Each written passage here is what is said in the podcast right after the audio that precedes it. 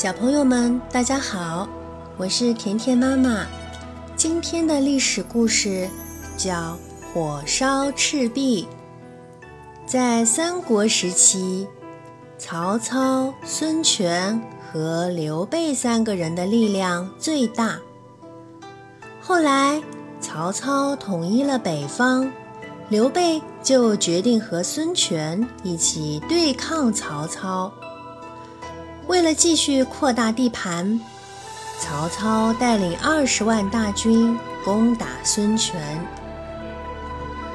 孙权听说曹操率领几十万大军前来，顿时慌了手脚。诸葛亮安慰他说：“曹操虽然士兵多，可是这里面有七八万是刚投降的士兵。”他们不一定真心服从曹操，而曹操原来的士兵都是在北方操练，并不熟悉水战，所以您根本不用担心。诸葛亮的话让孙权看清了眼前的情况，一颗悬着的心总算放了下来。随后。他派大将周瑜带领三万士兵和刘备一起对抗曹操。曹操的军队到达南方后，在赤壁一带安顿下来。这时候，因为曹操的军队刚到南方，很多士兵啊都水土不服，生病了。曹操只想快点打败对手，根本没考虑到士兵的身体状况。他命令军队严密防守，随时准备和周瑜的军队开战。这北方的士兵啊，常年在陆地上，不熟悉水性，在船上也很难自由行走。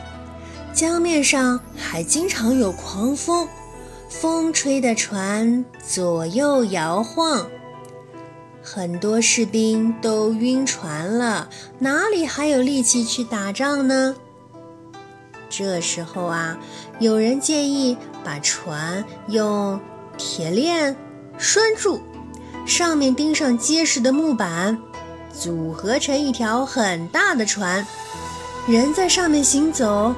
就像走在平地上一样。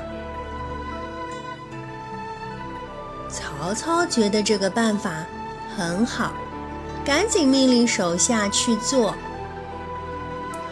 听说曹军把战船连了起来，诸葛亮心里高兴极了，他兴奋地对周瑜说：“曹操这次怎么也不会想到。”把战船连起来，只会让他败得很惨。周瑜也高兴的哈哈大笑。这是为什么呢？原来啊，两人一听到曹操把战船连起来的消息，就同时想到了用火攻的方法来对付曹军。诸葛亮和周瑜一直按兵不动，曹操还以为他们害怕了，渐渐放松了警惕。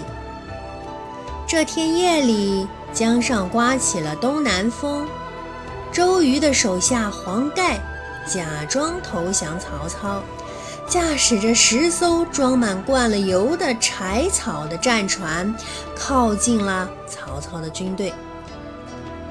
快接近曹操的大军时，黄盖立刻点燃了十艘战船上的柴草，在东风的帮助下，火苗迅速大了起来。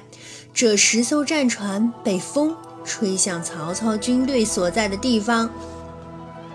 曹军的战船呢，因为都锁在了一起，短时间内来不及解开，不一会儿。就被烧成了一片火海。最后，在亲信的保护下，曹操才算逃出了火海。好了，小朋友们，这就是历史上著名的火烧赤壁的故事。我是甜甜妈妈，我们明天继续。